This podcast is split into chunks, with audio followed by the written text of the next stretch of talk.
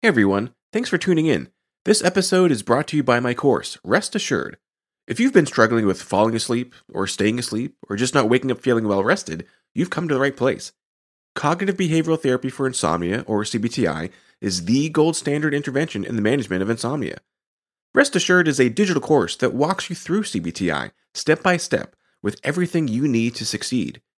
Each of the six weekly modules guides you through some important background information for the different techniques, explores the evidence based techniques in detail, provides multiple examples of exercises so you can find the one that works for you, and reviews the work you've completed since the last module. And rest assured, it's just not another DIY left to your own devices, but rather, you get direct access to me, a board certified sleep physician, in twice monthly office hours, where you can ask me face to face any questions you may have about the course material. So check out www.wellrestedmd.com slash RA to learn more. That's wellrestedmd.com slash RA, or just head to the homepage and click on courses to learn more. Enjoy the episode.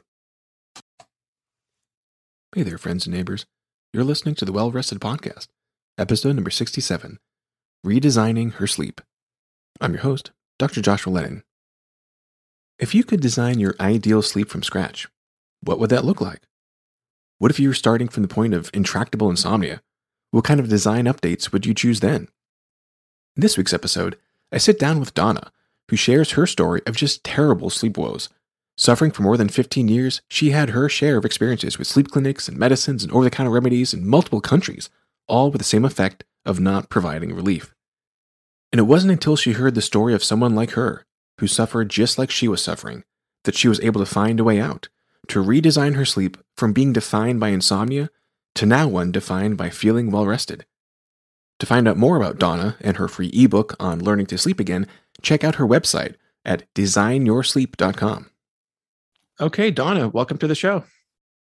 Hello, thank you for having me on the show. I'm really honored to be here, and I've been following you for since you began, actually, and uh, I'm very grateful for this podcast. So I'm su- super happy to be here. Well, thank you. I appreciate that. Uh, uh, tell your friends.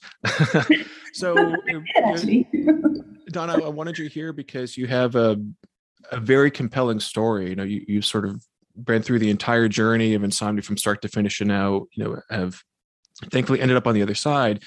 So, start by by walking our listeners through you know, how your struggle with insomnia really started. What was going on in your life at the time? What sort of experiences did you have that uh, that really sort of led to sleeping a, a central part of your suffering? Sure. Um, I only actually really identified this quite recently, um, and it goes back to my university days. So, around when I was 20, um, I was at music school, I was working late nights, um, doing concerts and that kind of thing. And um, it didn't seem to be an issue at the time because you know, our lectures would te- begin at 10 or 12, so I could adapt to it. So it didn't really affect my daily life. Um, but I think that it actually began then because my kind of rhythms got out of sync. However, I then moved to Japan, where I was working in hostess bars uh, till very late at night, obliged to drink whiskey, lots of lights, etc. yeah, it was kind of part of the job. um, so uh, I think, and then I was also working during the daytime. I had morning shifts or afternoon shifts, depending on the day. So it was during that period really that I my body got out, of sync, and I didn't realize this at the time. You know, I was 25, and and we can kind of cope somehow at, at that point. But I did start to notice the detrimental effects on my life, and it got so bad that you know I was so sleepless and suffering from the stress and of not being able to concentrate and be productive during the day that at that point I noticed it and that's when it began being, being a problem. And from there on uh, for 15 years I was searching for the solution. Wow. So was this you know so you, you said you noticed really a lot of difficulty with daytime function. At the time you know say living in Japan was there a lot of struggle at night of, of, of, getting sleep when you wanted to be getting sleep? Or was it more that you were just noticing that things during the daytime just weren't clicking if they're supposed to? Yeah, because of my age, I could manage to to be okay, you know, in the bar work and concentrate. And I was actually learning Japanese at the time as well and making a huge effort, and I really wanted to do it. So I was able to push myself and push myself to be attentive where I was. Um, but I had trouble getting to sleep. Obviously, I got home and it would take me two, three hours to get to sleep. And then I'd wake up frequently during the night, perhaps also due to the alcohol, the excitement, perhaps the lights that i had been under during the night. I'm, I'm not sure the, the, reasons now. And during the day, um, obviously, it would be I mean, the effects are just unbelievable on my health. I would get sick very easily. Um, I would not be able to concentrate. I would procrastinate on jobs because I didn't think I could get them done. Um, I wouldn't be particularly attentive to friends and family because I just couldn't emotionally, um, you know, connect. Um, and I was just really trying to get through the day um, and to, you know to that extent. And I think when you're in your twenties, you can kind of manage um, but when it, you get to your 30s, you just can't cope any, lo- any longer and it gets worse and worse and worse. Um, so, yeah, as I say, this went on for, for pretty much 15 years, non-stop. It was constantly an issue. Um, it was an issue on every single level physical, mental.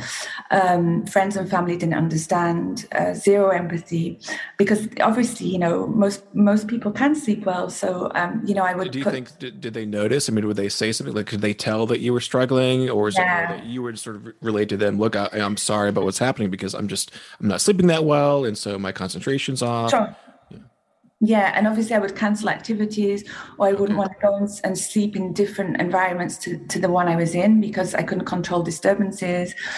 And it really, um, you know, disrupted my whole lifestyle and including even, I think, think back at partners, you know, I didn't want to sleep in the same bed as my partner because if they woke me up, I would get annoyed and stressed and I wouldn't be able to get back to sleep. So, you know, it really affects every aspect of your life. And, um, and 24 I, hours I, a day yeah, yeah, of course, yeah, day and night, uh, pretty much. And um, unfortunately, at, at, the time, you know, I, I went through this. Nobody could help me. Um, you know, obviously, I went through all the different sleep clinics, the treatments, the reflexologists, the hypnotherapists. I mean, anything you can imagine. Um, I spent a fortune doing so as well. Um, had I come across a doctor like you, it would have been a, a godsend. Um, but there weren't any like you at the time. I mean, I couldn't find them anyway, at least. So yeah, it was a non-stop search for solutions, um, false hopes, usually medications, actually new medications that would come and work for a few days and then then not. And um, yeah, but also this endless search for solutions, you know, feeds the monster at the end of the day right. because it's constant. You're constantly reinforcing that there's there's no way out. It's an obsession, yeah. Oh, it's an absolute obsession, and it's and it's an identity at the end of the day. You know, I'm I'm an insomniac and I'll talk to everybody about it because they need to know I've not slept well because I'm not productive. So everybody needs to know about it. And then everyone asks you, how are you sleeping now? Um, how, how's this and how's that? And then you say, oh, I'm sleeping terribly. And then you reinforce those negative thoughts about insomnia. And then you become its ambassador. And once you get to that point, there's no hope. I mean, it's your identity, you know. Um, now, different different providers have sort of different approaches when somebody comes in with a sleep complaint. And you know, usually for for those of us in, in sleep medicine you see these are physicians that are specialized in sleep as opposed to say, a psychologist who come from a, a mental health background. You know our, our reflex is always you know, make a diagnosis since that requires you doing a bunch of tests and then you know treating it which is usually with with medication. So when you would come to you know a sleep clinic and say you know i'm, I'm not sleeping well was usually one of the first responses is okay let's stick you under the microscope put a bunch of electrodes all over your body and and verify that you're not sleeping or what, what was the usual process when you would encounter these kind of sleep clinics? Okay so i think there were three occasions where i, I went to sleep clinics in the places i was living in. And uh, there was one occasion where i slept in the lab. Another occasion they put the electrodes on me and i went home with them on me uh, on my bicycle, which was kind of strange looking. and uh, on the other occasion, um, it was also in a sleep lab. And it was a very, very strange environment, and I hardly slept at all. It was a, a psychiatry uh, ward at the hospital, and people were screaming all night long. And, and I felt very um, kind of uh, stressed out, and I didn't sleep much either there, too. That was in Japan. Um, so the experience was quite distressing on on all occasions, apart from the, the time that I slept at home. Um, and the results uh, on on the, the three occasions were street sleep structures pretty normal. You have a lot of light sleep, which is to be expected in that in that kind of condition, and you don't have sleep apnea or restless leg syndrome. So we don't really have a clue what to do with you, and they threw medication at me. Um, at the time, there was zero interest in some like psychological insomnia, zero interest. Um, and yeah, I received a lot of medication. Typically, the the and, the, and the, the, sort of the first line medications that are given has evolved a little bit over the years, but but all of them have some component of causing sedation. So is that sort of mostly what they would give you? A, a benzodiazepine or what they call the BZRAs. This is like the Ambien and Sonata and, and drugs like that. They just sort of go through the laundry list of those kind of drugs with you. Oh yeah, absolutely. Um, I know them all by heart. Um, and unfortunately, you, you, know, you do go into a downward spiral because um, they are addictive and they, they do stop working in, in some cases. Um, I do remember on one, one occasion being uh, given something called Surmontil. I don't know if you know, there's probably another name in the US. It's a former antidepressant, in, you know, for its hypno- hypnotic effects. Um, and I was so grateful to that doctor at that point for having given me that because finally during the day I was exhausted and sleepy. And that was a sensation I hadn't felt for years. And I remember taking him a box of chocolates because I was so I was so thrilled. Um, obviously, that didn't last for very long, but um, you know, I just. Uh, that tired and wired feeling was was there constantly. Um, and with the different medications, obviously the effects are different and depending also on the day. Um, I was grateful to gain some sleep, but you know, the, the next day I was groggy, I couldn't concentrate very well. And I think also the fact that I was prescribed medication confirmed that I had an illness. And when they didn't work, it confirmed that there was no solution. And that made even, even more broken than you thought. Yes, yes, in the long term. And it got to the point where, um, you know, th- these doctors that I saw were, were well intentioned. Um, but I, I, saw one doctor who diagnosed me with attention deficit disorder. Um, and I knew deep down that it wasn't that. And he prescribed the medication that goes with it, obviously. Um, I began fainting, and two months later, I'd lost eight kilos and I stopped taking the medication. And uh, you know, I spoke to the doctor and said, "Hey, I'm not sleeping. I'm not attentive because I'm not sleeping." I mean, it's me. It was obvious, and he said, "No, I know best." And that was an attitude that I came across quite often. Um, and and I know, I mean, I'm not sure in the states, but in Europe, um, general physicians, obviously not not in your case, but uh, only receive about a week of training on sleep. You know, in the in the seven to nine medical programs that they do. Yeah, it's it's not much better in the U.S. You know, there there was a um, a recommendation from the uh, ACGME, is sort of the governing body for medical schools in the U.S. and and with that, you I, and this was maybe 2004, somewhere around there. And, and with that, we we, you know, we got one hour, one lecture, which was maybe one hour, maybe 45 minutes. Um, and so in the U.S., you you do you do four years of primary medical school, and then it's residency after that. So it's still about seven plus years.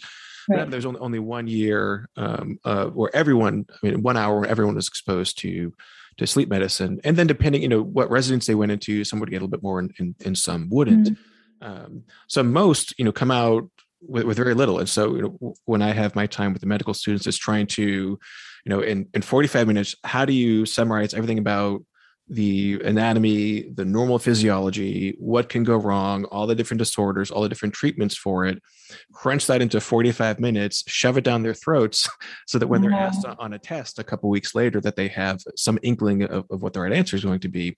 And so most of them walk out of school uh, with you know, very little to no understanding what happens during about a third of, of the human lifespan.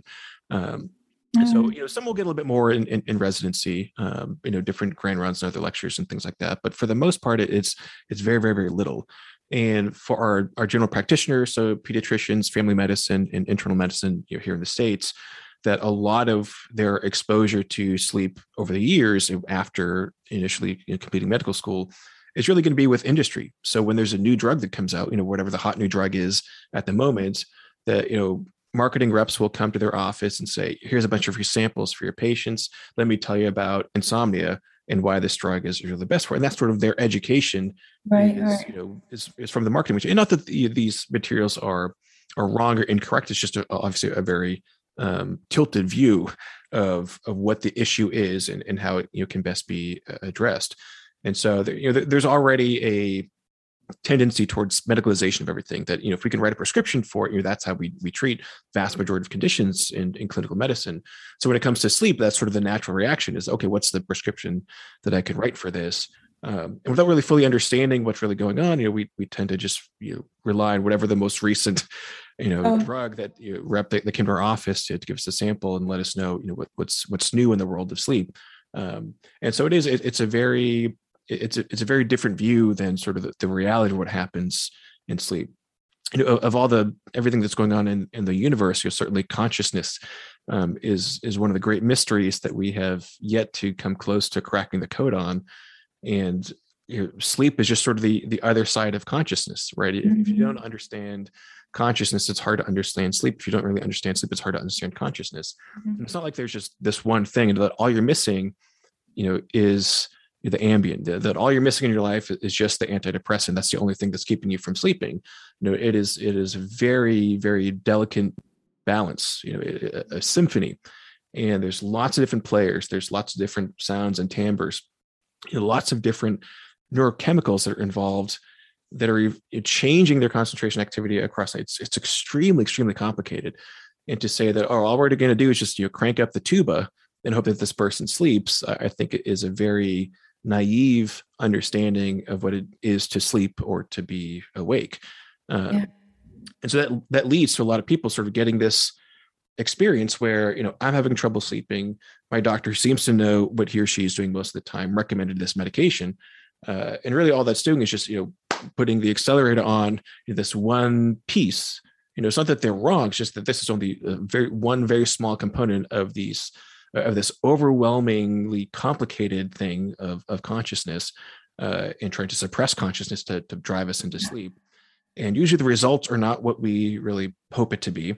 And then on top of that, you know, there are you know, effects of these agents that go beyond what we really desire. And yeah. some are sort intended effects um, is what we know and what we would hope this this agent would do, and some are unintended um, and that just leads to you know a whole host of, of additional problems. Um, yeah. Not to you know, uh, you know not to underestimate sort of this this notion that you know you have a problem now, uh, and, and, this confirms it because I'm writing I'm pulling up my pen writing this prescription. Uh, so you have a disease and you have to take this pill to fix this disease. And you know if you don't take the pill, your disease is uncontrolled. If you take the pill and your disease is still uncontrolled, then you know you're you're you're beyond broken and mm-hmm. uh, you, and that just leaves people feeling dependent you know even if it's not a you know a, an agent that has abuse potential addiction or anything like that but they, they just feel there's a sense of dependency because well now i've got this label and the only fix you know for this label is to take this pill every day. And so then there's this sense that you know i can really only sleep if i sort of obey the rules and, and take this pill every day. And even when i take it i'm really not sleeping all that well and so it's just it's very very disheartening. You know the, the whole experience can just be extremely disheartening. Yeah. Yeah, yeah absolutely. So you went through this this cycle you know not just for you know six months or like two years of a pandemic like a lot of people people are experiencing now uh, but for a, a, decade and a half. I mean that's a, yeah, a very, very long time to be suffering like that. What ultimately helped you get out of this? I mean how did you sort of escape the the you know the, the black hole of insomnia and, and end up better rested at the end uh, so I'll answer that question, but as you, as you, were speaking, I was just thinking that there is, um, you know, obviously along the way, doctors did tell me certain aspects of sleep hygiene. You know, get up in the morning at certain times, etc. Um, and the thing is, when we struggle with insomnia to to the extent that I did, we believe there's no simple solution because our insomnia is unique. So it is possible that in a lot of cases I didn't listen to the doctor. And the reason is that they didn't explain why. So if you explain to me why you need to get up in the morning at this time and not sleep and not do anything else until the evening because of sleep pressure and it works like this and that's that's why, I may possibly have have listened. Well, even to, to expand on that, you know, it's often kind of a, an afterthought. I mean, even in our office, you know, because the time is so limited. We only have so much time in front of a person, and you're trying to get a history, do yeah. an adequate examination, oh. come with some formulation, and then a treatment plan. Um, that there's not a lot of time for just you know lecturing somebody about about light and uh, and caffeine yeah. and all these. Other. So usually it's a handout. So it's okay. Yeah, I, right. My sense is that you're having trouble sleeping. So on your way out, like make sure to pick up you know this you know one sided piece of paper. Yeah, yeah. That, that's fantastic. Yeah but that's still it's it's not really providing it's not providing the rationale it's not providing the background information. It's just more you know hey do this. And i think a lot of people you know they see something like well you know don't drink too much caffeine. And so you know after you know pounding you know 20 cups of coffee a day one day they stop drinking coffee at at noon. They go into caffeine withdrawal, they suffer all afternoon, they still have insomnia that night. So then they say, well, this dumb doctor doesn't know what he's talking about because you know, I, I cut out caffeine for one afternoon. It didn't work. I was more miserable than usual. Uh, so clearly, either I'm even more broken than I thought. Yeah. This idiot has no idea what they're talking about. Um, and then they made me go like all the way down the list, you know, exercise. And so, okay, well, I, I went jogging one morning. I was winded after 35 seconds. I was limping on the way home and I was just miserable all day long. I was covered in sweat, you know, and so I didn't sleep any better. I actually slept worse than usual. So, you know, hell no, like scratch that one off the list. And so I think, you know, a lot of these recommendations, because it's sort of, it's, they're just provided, here's, here's the laundry list of, of what you should be doing. And typically it's given as an afterthought. Um, that usually, you know, even if somebody does attempt some of the things on, on you know, the standard list of sleep hygiene, that the results are usually not what, what people want. And so usually after one or two attempts, uh, they're, they're discarded. And then it's back to, I'm broken. None of this is working. Nothing ever works for me. Um, I'm never going to get better. And it just sort of digs them deeper and deeper into the hole. Yeah, I think that's also a message that that's missing is that we need to try these things for at least ten days or so, um, and we don't. That's what I, you know, I would try a couple of days and say, oh, it doesn't work. So you know, I think there there is a lot of um, education also that's missing around around these kind of sleep hygiene rules. The the real reason why, because you know the insomniac in general is perfectionist. They want to understand things. They want to have control of the situation. Not in all cases, but a lot. And I think if we had that information, that would certainly help. Um, I think from my from my point of view, right. in any case. It's also hard to hear. You know, I'm. Yeah. You know, here I am in front of you, like I'm. I'm. You know, I'm desperate. Like, uh, you know, I'm. I'm broken down. like, there's nothing left of me. Like, I just. I'm. I'm so desperate for some help. Like, please just let me sleep tonight. And you know the. You know the information you get back is well you know, if you get up at 5 a.m. and you, you know, you go jogging for half an hour every day, that eventually within a few weeks you'll be feeling better. And it's like, well, hell, like, yeah, no, I know that sounds miserable. Yeah. Like, why? No, you know, help me right now. Like, I want to sleep tonight. Like, I don't want to sleep weeks from now. I want to sleep right now. I'm desperate.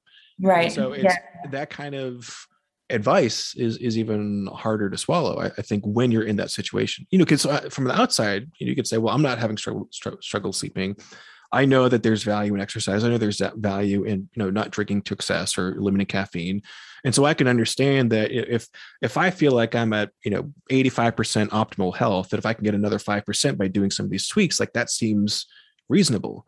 But mm-hmm. if I mm-hmm. feel like I'm at like negative 25% of optimal health, and you're telling me that you know I've got to make a bunch of small tweaks and it's going to take time and effort, that's that you're asking more than I have to give and i think right. that's where a lot of people you know end up breaking is, is that just mm-hmm. it's, it's it's almost too much to ask of them yeah yeah absolutely it is one step at a, step at a time with certain people i, I totally agree um, sorry, I, I, interrupted you, and I think you asked me about how I got out of my insomnia. Yeah, so, my... what, what, were the what, what, were the one steps at a time that you took? Okay, so yeah, I hope, hopefully I can remember them. So the the initial one, I mean, having gone through all these different, um, you know, medical professionals and the 15 years and all the rest, unbelievably one day and i'd already read a lot of books been on the social media forums and etc and i picked up a book somehow um, it, at 10 euros. Uh, it was the effortless sleep method by Sasha Stephens. I don't know if you know about this book. I mean there are many books out there. And i opened the book and the first page written on the first page was me. She was describing exactly what I, was going through. I was her former self pretty much so she struggled also for 15 years. Um, she wrote every single thing I was experiencing throughout my daily life. And it was the first time I'd felt empathy, even though it was, you know, the written word, obviously. The way she expressed herself, um, I could feel the empathy. And I could feel that it was someone else who'd been through the, the, the situation I had. And she explained how she got out of it. So because I believed in her, I followed it, her, what she suggested to a T this is really unbelievable, but, but what I'm going to say, within 10 days, I was sleeping well. And was, was this anything that you like? I mean, was this like, like this is coming out of left field? Oh, this sounds so strange. Or was her, her method basically it was sort of like a reformulation of things that you had encountered from time to time across those 15 plus years? There's nothing really, looking back, there's nothing really that new in there. It was just the expression and the empathy, and she'd been there because because she could do it.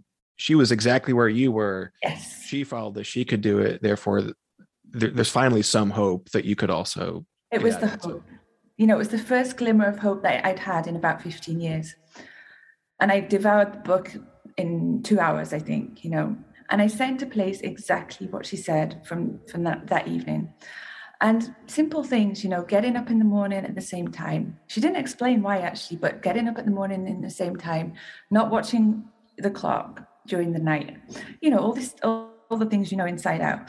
Um, also, uh, you know, getting out of bed. She suggested laying on a cold floor. Um, you know, if you're 15 or, or 20 minutes in bed, and that quickly got me associating, you know, my comfy bed and and sleep with a positive. I haven't heard that one before. yeah, so I lay on the cold floor for four nights, and after four nights, I was getting back into bed and I was sleeping. Because is um, that is because the floor is so uncomfortable, right? I mean, it's just you're. you're well, it's certainly where we are. It's cold. Yeah. so, yeah. So I also had other other things planned in advance to do. Um, a big one for her is also you know the, the, fact that we we have so many negative thoughts around insomnia. We're constantly talking about it reinforcing our negative thoughts. And something i be, began to do immediately was to even though it wasn't true was to say say i sleep well now and write that down constantly you know during the daytime.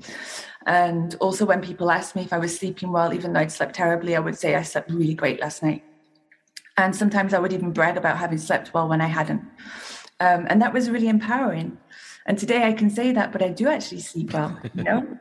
so so that's you know it's it's just fantastic and it's like a miracle for me. Um, and I'll be ever eternally grateful to to this lady because if I hadn't read that book, I may still be struggling today.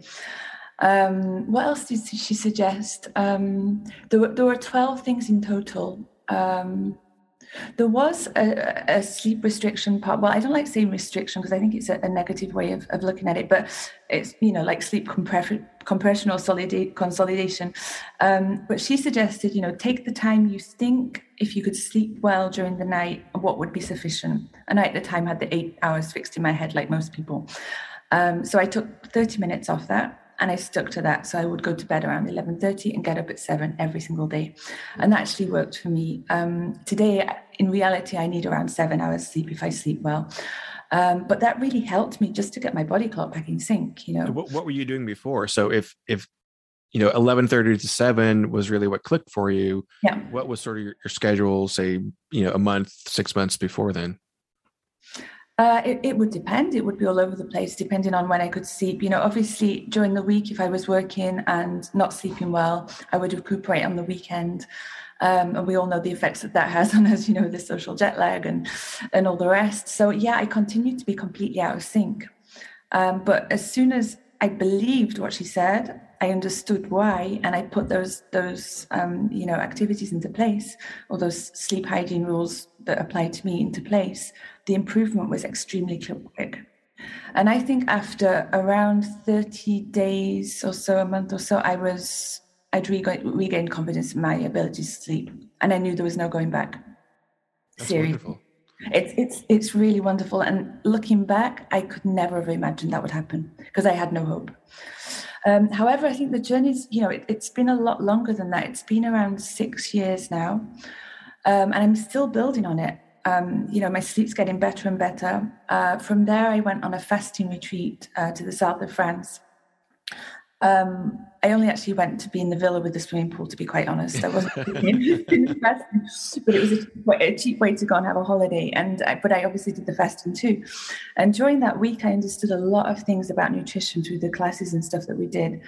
Um, and me coming from the north of England, where we eat huge plates of food as fast as possible in front of the TV, I didn't realize how much food I was eating. Um, and since then, I've reduced my food intake by about half. Uh, I use a small plate, and uh, obviously, I, I, choose quality food now as well, which wasn't the case before. And I put my knife and fork down between mouthfuls, which allows me to digest and you know actually realize what I'm eating, and also get the nutrition, nutrients out of the food. Um, so that was one improvement that I made following that fasting retreat. And secondly, um, I didn't obviously didn't, didn't drink any coffee during that week. And my sense of calm and peace, you know, was coming out of that that week um, was just unbelievable. A difference for me. Probably I, I drank around two two three cups of coffee. I was sleeping well at the time, but I was drinking quite a lot of coffee still. And that, at that point, I realized the effect that coffee had on me. And for a few weeks, I didn't drink any coffee at all when I got back to Paris, which is where I live. And then I had a coffee one day. I had the jitters, the anxiety, the panic all came back. And then I realized the effect it had on me personally. Obviously, it's not the case for everybody, but I seem to have some kind of, you know, hypersensibility to coffee. Uh, however, I still drink a little bit in the morning because I like it, and I haven't managed. I'd love to re- remove it completely, and uh, it's not been the case so far. So I think that was like a second kind of break to to improving and also had you ever i mean had this crossed your mind either the, the issue with caffeine or even just a, a, focus on better nutrition, better eating habits. Was that even on the radar prior to you getting your sleep settled, or is it more just you know, in terms of my health? The only thing that matters is the fact that I'm not sleeping, and everything else is sort of secondary. Uh, I was conscious of it um, because obviously, because you when you you you're not sleeping well, you eat a lot more sugary foods, processed foods. You you know you you have these cravings. Um, but I I hadn't believed that it was it was that relevant to my sleep to be to be perfectly honest and i wasn't taking good care of what i was eating so that's definitely definitely contributed and now when i eat something that's kind of um, you know not beneficial to me i can i can i can feel it um, so it's really for me a, a, question of testing and learning what works for me and what doesn't at you know specific times of the day. So yeah i think that's that's really contributed uh, quite a lot to, to to my you know my sleep improvement. And i'm still improving you know. Um, morning and evening routine is something that's really key as well to me to you know to to keep my sleep in sync. Um, obviously i'm not strict with it at all times but it's something i go back to if i feel that my sleep's getting off track again. Um, i have quite a, a strict morning routine which really suits me and the same in the evening. Um, and also light. You know, obviously in Paris we have a lot of grey skies, and um, I use a light therapy lamp as soon as I get up in the morning, and that's really really beneficial to me. And obviously I know you know scientifically that it helps my sleep also in, in the evening, but also the you know the beneficial effects during the day. You do that so, in the summer as well, or, or more just in yes, the in the fall and winter months? I use it in the summer too, simply because you know because of work reasons or, or whatever. I'm not necessarily outside first thing in the morning although I do try to, um, you know, I'll try and go for a jog or whatever in, in the sunshine. But um, yeah, I tend to use it now all year round. Do you find yourself eh, one of the you know, the, the common negative feedback uh, pieces that I get about them is that people feel kind of stuck or tied to to the lamp. So if they have it in their bathroom, they're getting ready, you know, they're brushing their teeth, or whatever, and then they you know, they need to go get something out of the closet. and like, can, am I allowed to step away, or how does that work? Or if they're if they have it sitting at their kitchen table and they're reading the newspaper or something, and then they they got to go, you know, get another cup of coffee or whatever, and they, and they step away. They're like, well, I feel it. Am I, do I need to pick this up and bring it with me? But you know, it's plugged in the wall. I mean, do you have any practical uh, challenges yeah, with using well, the, the, light lamp? Or do you feel like I, I know that this is here to help me. I don't have to be quite so rigid about it. So whether mm-hmm. i get 100% saturation or whether the angle is off slightly and i walk away for a few seconds it's it's not quite as big of a deal as say staring at the sun for 20 minutes straight yeah, no, I'm not as strict, but however, my morning routine allows it, me to be close to it because you know I get up. Well, I'll tell you, but I get up in the morning, I drink my water, and then I meditate in front of the lamp. Okay. So I've got at least 20 minutes in front of it, and then I do my affirmations and all that stuff. So that lasts about five minutes. Um, so yeah, it's kind of ideal for me because I'm I'm in the same position for quite a while.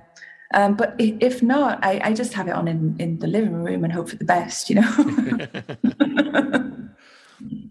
That's great. So all this here, this incredible transformation and focusing on other areas of, of health in your life, you've sort of decided to uh, to take on this professionally as well. So you, you recently enrolled in the I'm probably going to butcher the Institute Somna. Is that how, yes. how yeah, exactly. So it's a French, it's only French speaking institute in, in Canada. And it's actually a holistic sleep therapy program. And it's, it's really excellent. I was so lucky to, to find it. Um, nothing exists like that in English, from what I can tell.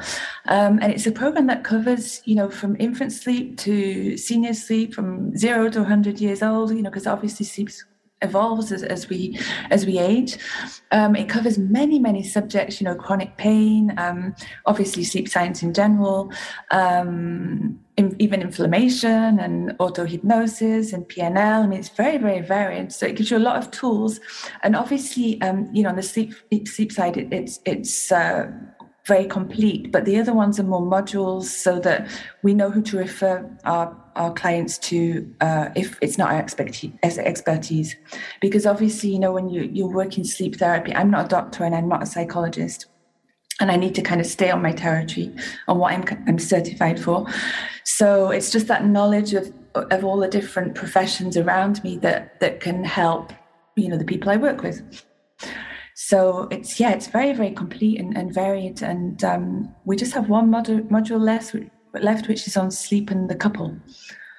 Uh, and then I've got a couple of case studies to finish and, and things. So I have worked with quite a lot of, of clients so far. Some of whom, are, you know, are paying clients, and some who are just for practice. Um, you know, mostly friends and family and friends of friends.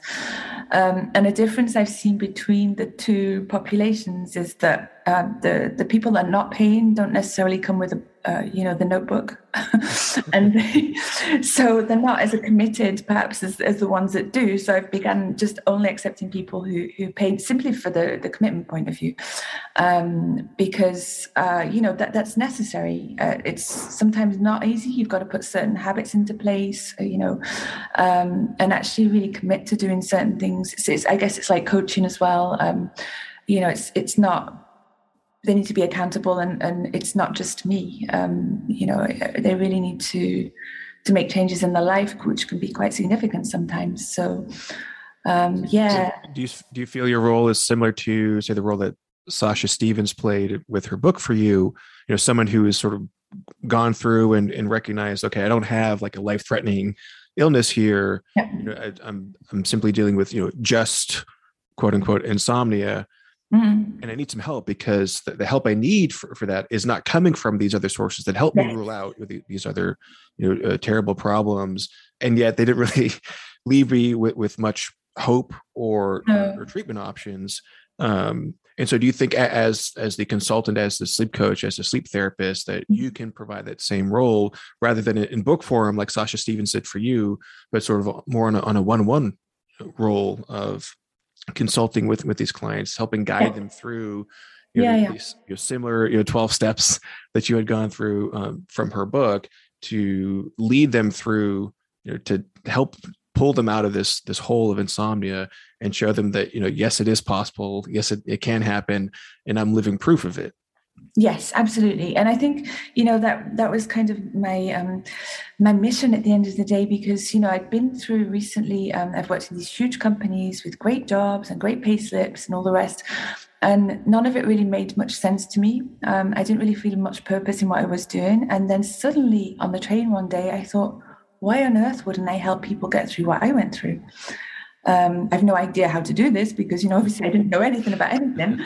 And I thought, but I got through it, and I can certainly help other people through it, and I can learn, and it's it's interesting, and obviously sleep is very very uh, interesting. There's so many things to learn, and it'll be a lifetime journey. You know, it's it's it's crazy. Um, and I'm not a doctor, so there'll be a lot of things that I, that I you know medicine wise I could never understand. Um, but yeah, I do. I certainly think there's a there's a, a place for sleep therapists now. Um, it's just emerging. You know, we know today to go to a wellness coach or to a nutritionist. We don't necessarily know that it's a sleep coach so I think it's it's something a profession that really is emerging, and uh, people are becoming to, starting to know about that. Um, and I think yeah, there's a place for us for sure. Um, you know, because we have that time, we can spend time with the with the the client. Um, we can accompany them, which you know doctors don't have the time to do, or some cases they don't have the knowledge or the interest, depending on on who it is. So, um, yeah, it's it's just you know kind of figuring out our place and and how to be visible and and you know become known um, and help the people that need it. Um, because there are so many people out there. You know i work in a co-working space here in, in paris so I, there's around 200 people here. Two out of three have sleep problems.